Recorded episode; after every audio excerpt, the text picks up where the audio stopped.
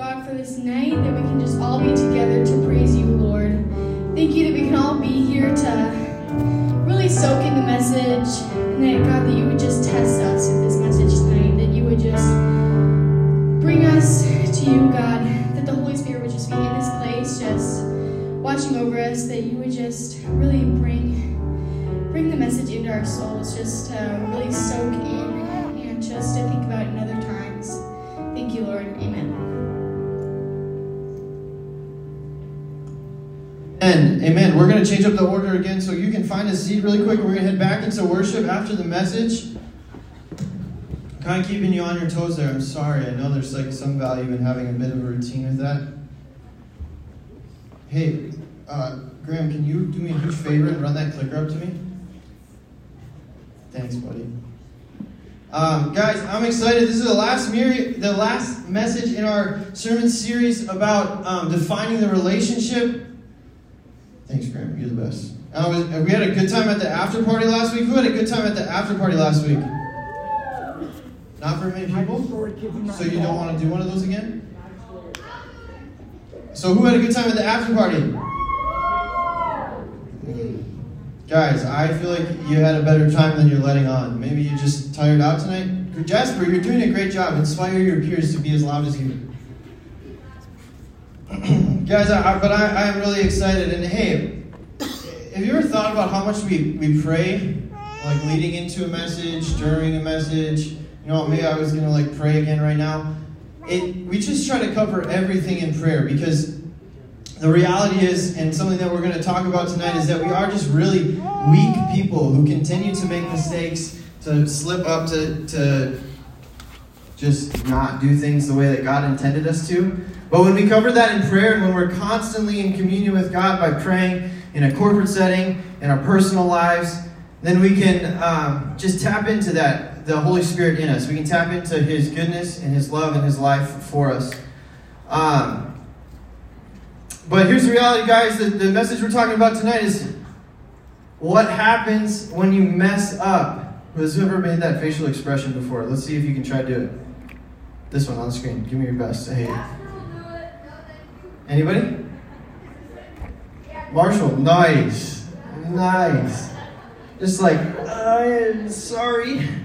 Um, when you make mistakes and mess up, it is not fun. But I don't want to hang out on that for too long because here's the reality of what I want to get at. Uh, how do I get right with God after I've messed up? Where's the in between? Obviously, we're going to mess up in relationship with each other, right? We're going to mess up in relationship with our leaders, with our parents, with our friends. We're going to have to ask for forgiveness. But the real PowerPoint is the real connection to God comes at when we ask for His forgiveness and when we step into communion with Him. Yeah? All right. So, as Christians and people on Team Jesus, we had that opportunity last week to join Team Jesus. We make mistakes and we step back from relationship with God when we make those mistakes, right? So, different opportunities and things that we do or don't do, and all of that. We've talked about it so much in the past month. There's so many different circumstances that we step in and out of and, and don't align ourselves with God the way that He's asked us to, right? But um, to just start off tonight, I want to uh, give a little bit of an analogy, and I need some help. And I, I should have planned this a little bit better, but can I have? Um, I need two people. Um, Millie. Yeah, you fit really good. Millie will work really good. And then um, Marshall, you can come too, yeah? You want to? So come right up here, all the way to the stage. We're going to do a, a really quick, um, really quick exercise. No, no, all the way up. Yep, come all the way up here. Okay, so for this exercise, this is a good visualization, okay? For this exercise, Millie is going to have the mindset of the way that you might view God or the world views God, but not the right one, okay? So when Millie makes mistakes, like say you cheated on your test or something like that, right? Think of examples like that. I cheated on my test, lied to my parents, things like that. right? And then Marshall, we'll come back to you just a second. Marshall has the viewpoint of the God of the Bible that that when he makes a mistake and he confesses it to God, God's right here alongside of him, comforting him, offering forgiveness and grace. In the same way, God's doing that to Millie, but she doesn't see it, and so there's this disconnect or block between her and God. Okay? So, Millie, here's what's going to happen.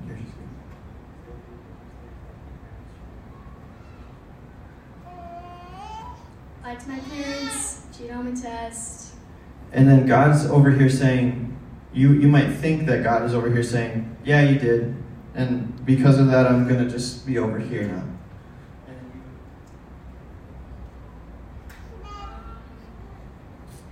Um, I ran away.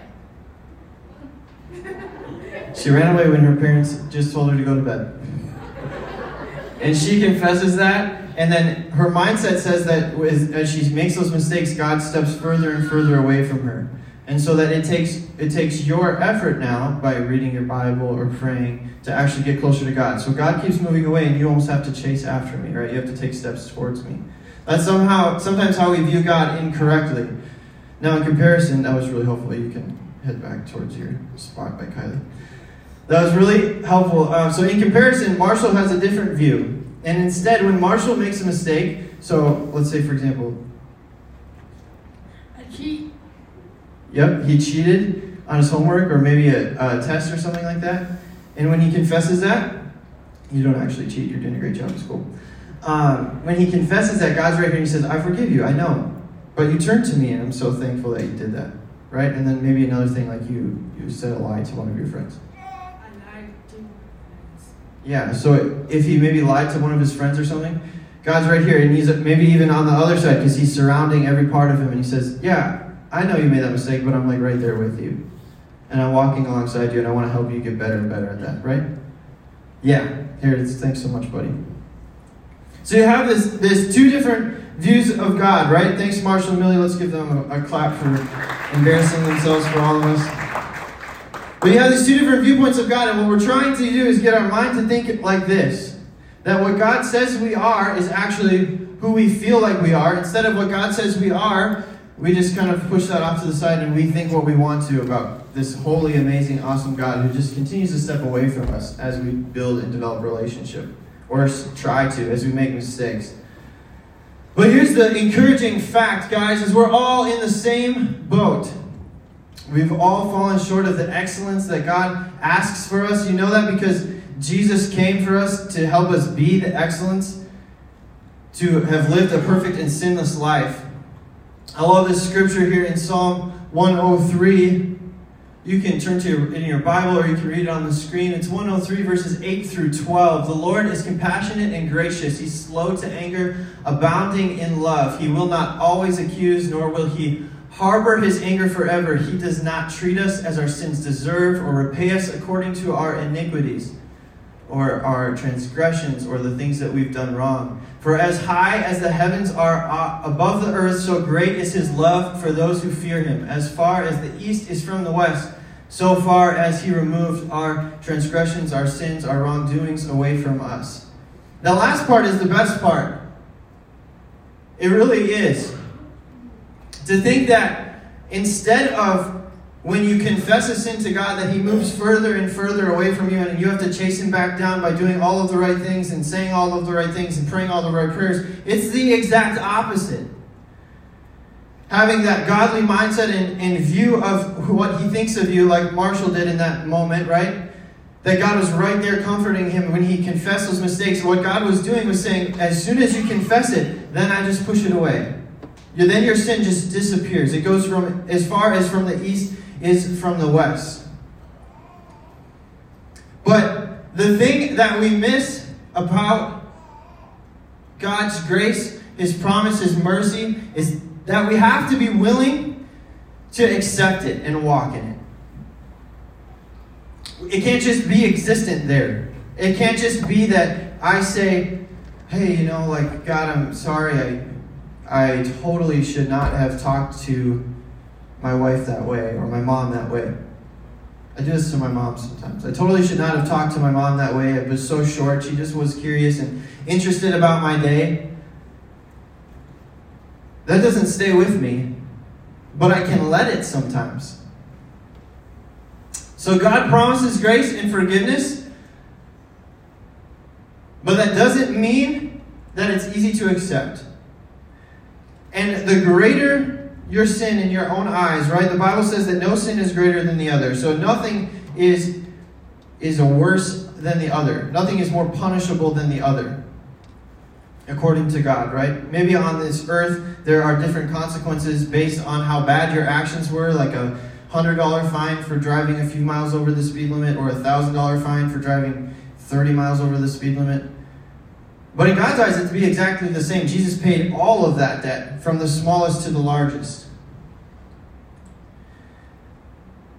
But we have to walk in acceptance of that. That he that he paid that debt, right?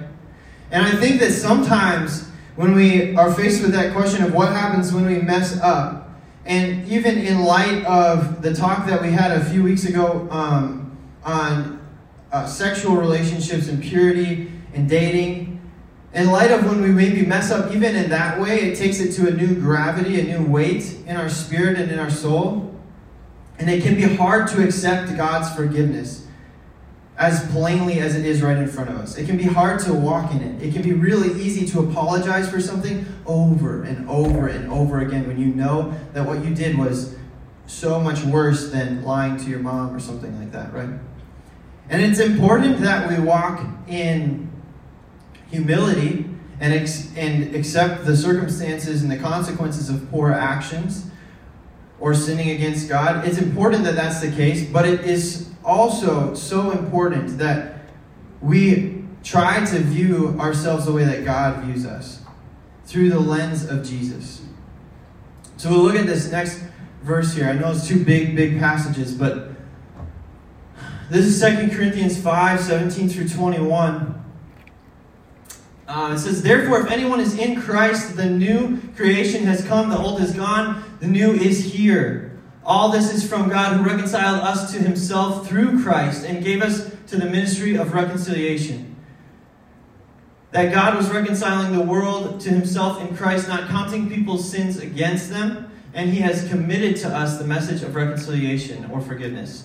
We are therefore Christ's ambassadors, as though God were making his appeal through us. We implore you on Christ's behalf, be reconciled to God. God made him who had no sin, being Jesus, to be sin for us, so that in him we might be the righteousness of God. A few verses uh, or specific things that I want you to catch as we talk about this idea of accepting God's forgiveness. Right there, the first one in Christ, if we get that first bit before the um, comma, in Christ,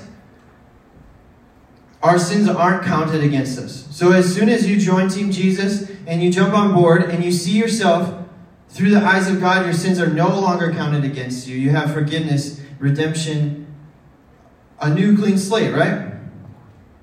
You can walk pure and holy before God in a way that you couldn't before. Then this next part, I think, touches right on what I'm trying to say. That we view ourselves the way that God desires for us to be viewed. It uses um, maybe more complex language than I did, but we implore you on Christ's behalf, be reconciled to God. We beg you, we ask of you, would you please see yourself the way that God sees you? Would you not allow Satan or your sin or people to say you are less than because of mistakes that you've made or circumstances that you've walked into? Would you instead see yourself the way that God sees you and be reconciled to Him? And that is as simple as saying, God, I want your forgiveness. I need your forgiveness. I need to walk with you. It is a lifestyle and not a one time decision.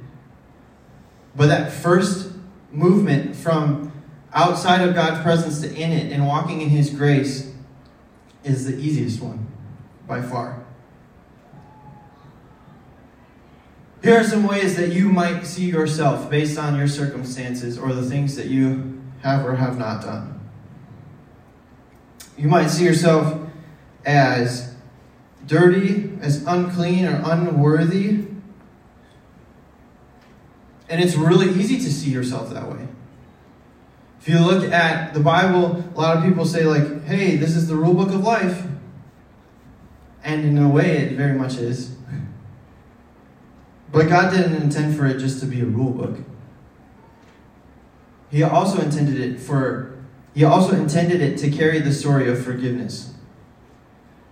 Because through the blood of Jesus, we are holy and righteous and worthy because of the things that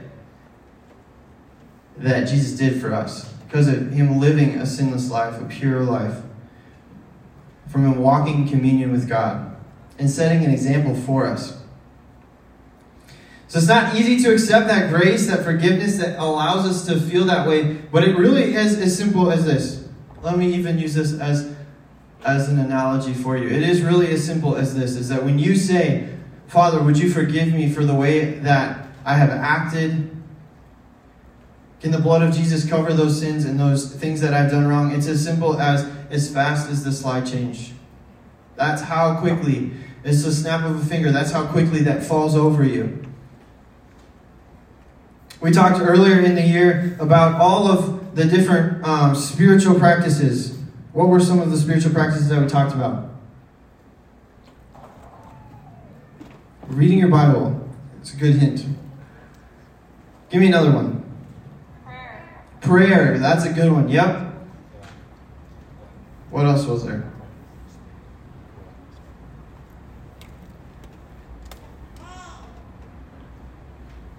worship, community,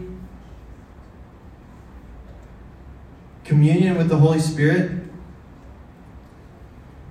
Those are really, really important things. Totally, absolutely. And they help us grow closer and closer to Jesus after we've accepted his forgiveness, after we are walking in it. But the thing that you might miss if you just jump right to doing those things is the opportunity to have a free a joy filled spirit. If you've been feeling crushed by your circumstances, by the things you've done wrong, and that worship team can start to come back up here would be awesome. If you've been feeling like like that, that sin you committed, that movie you watched, that video you saw, that song that you listened to, that text that you sent, that interaction that you had is holding you back, causing anxiety, even um, self worth and, and image of yourself to the point of, of feeling depressed in a way. There is such a huge opportunity for you to make the switch from those things to these things as God washes you in joy and peace and forgiveness, right? So, really cool, guys. As I was preparing this message, let me try to grab your attention just for a few more minutes, okay? As I was hearing, as I was preparing this message, looking through this series, I was really excited to um, chat with you about this because I love this idea of walking in forgiveness. Basically, because I do a lot of things wrong, so it's good that Jesus is full of forgiveness, right? But I love it. And then one night, Mr. Ryan Herman walks up to me. That means you have to come up this way now, Ryan. Walks up to me. He says, "Cole, I had this really cool vision while we were worshiping one night." And as we were worshiping, he gets this vision, and then he shared it with me. I was like, dude, that is exactly what our last message in this series is going to be about. That is exactly how we should take this. That's exactly what our students need to hear and see from another leader. So, Ryan's going to share with us this vision um, that God gave him and a little bit of like what he thinks it means for us. And then I'm going to pray we're going to have an opportunity to worship, and there's going to be leaders across the room, including myself, Jessica. Um, leaders, you don't have to spread out if you don't want to. You can hang out where you're at. But um, I encourage you, if you want to pray for that forgiveness with someone, your leaders are right there with you. All right. Colin, is there any chance you could uh, give us a little background, set the mood a little bit, maybe put me so not so nervous to say all this? So, like Cole said, uh, it was about a month ago. We were sitting worshiping. I was kind of right where Jason was at. And uh, I don't know about you guys, but when I worship, I like to close my eyes. I like to see if you know, God has something to say to me or if He has something to show me. And while we were worshiping, um, he took me to a place where I was kind of above a congregation, we'll, we'll call it. And he was at the altar, and there were a bunch of people worshiping. And I was like, okay, well, who is this? Who, who is who is this that's worshiping? And he it's, well, it's you. It's, it's you guys. It's the youth. Okay. But the interesting thing was about this congregation is everyone was covered in gold. Everybody was clothed in gold. And I was like, okay, so why is everyone clothed in gold? Well, gold is extremely valuable, and each and every one of you are extremely valuable to Christ. And He has invited each and every one of us in our infinite value, infinite being the key word, to worship Him anytime that we want. So it's kind of working through this and it's like, okay, well, what else about gold? What else is there about gold? I don't know if, if any of you guys have ever looked up the process of what it takes to purify gold. You know, everyone we go through our lives, I personally myself have had plenty of things that I've done that have caused and, and stained my life with guilt and shame, and that's those are things that we carry through our lives and we work with. But the process of refining gold or any sort of metal, precious metal, is, is you melt it down with fire, and God is a fire. And He wants you to confess those things either to Him or if you lie to somebody, confess it to them, or if you hurt someone, confess it to them. That's fire. It hurts. It feels like it's burning. It's burning you when you do it because you don't want to do it. The world is telling you not to do it, but God calls you to do it. And that fire melts you down, and all those impurities rise to the surface. And to purify gold or silver, you scoop those impurities off and you get rid of it. And in the end, it's more pure, precious metal.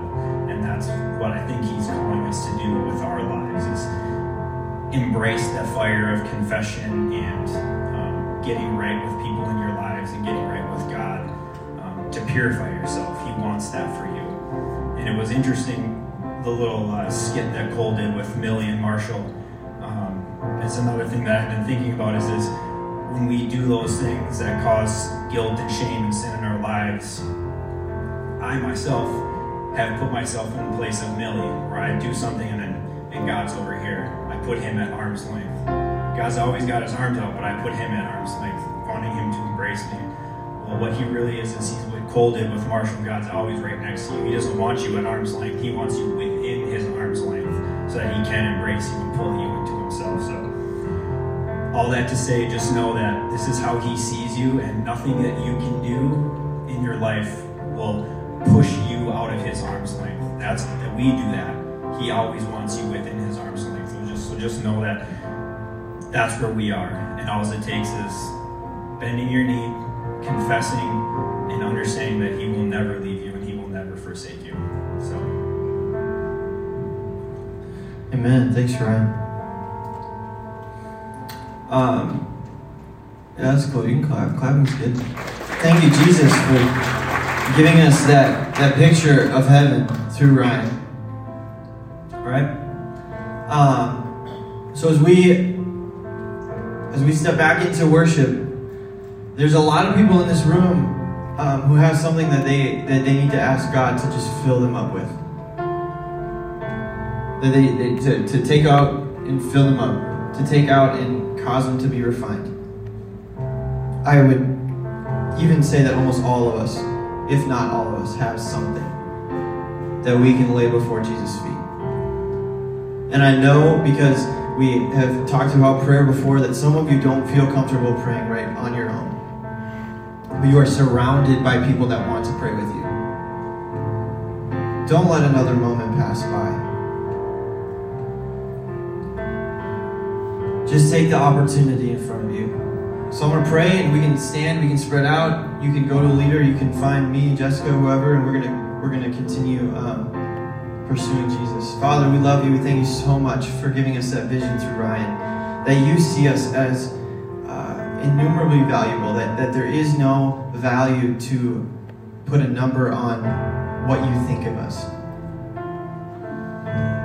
That you have so much pride just for who we are. You're just excited about who we are, who you created us to be. So as we continue to worship God, we just ask that you would stir in our hearts the things that we need to bring before you so that we can live in communion and relationship with you. In Jesus' name, amen.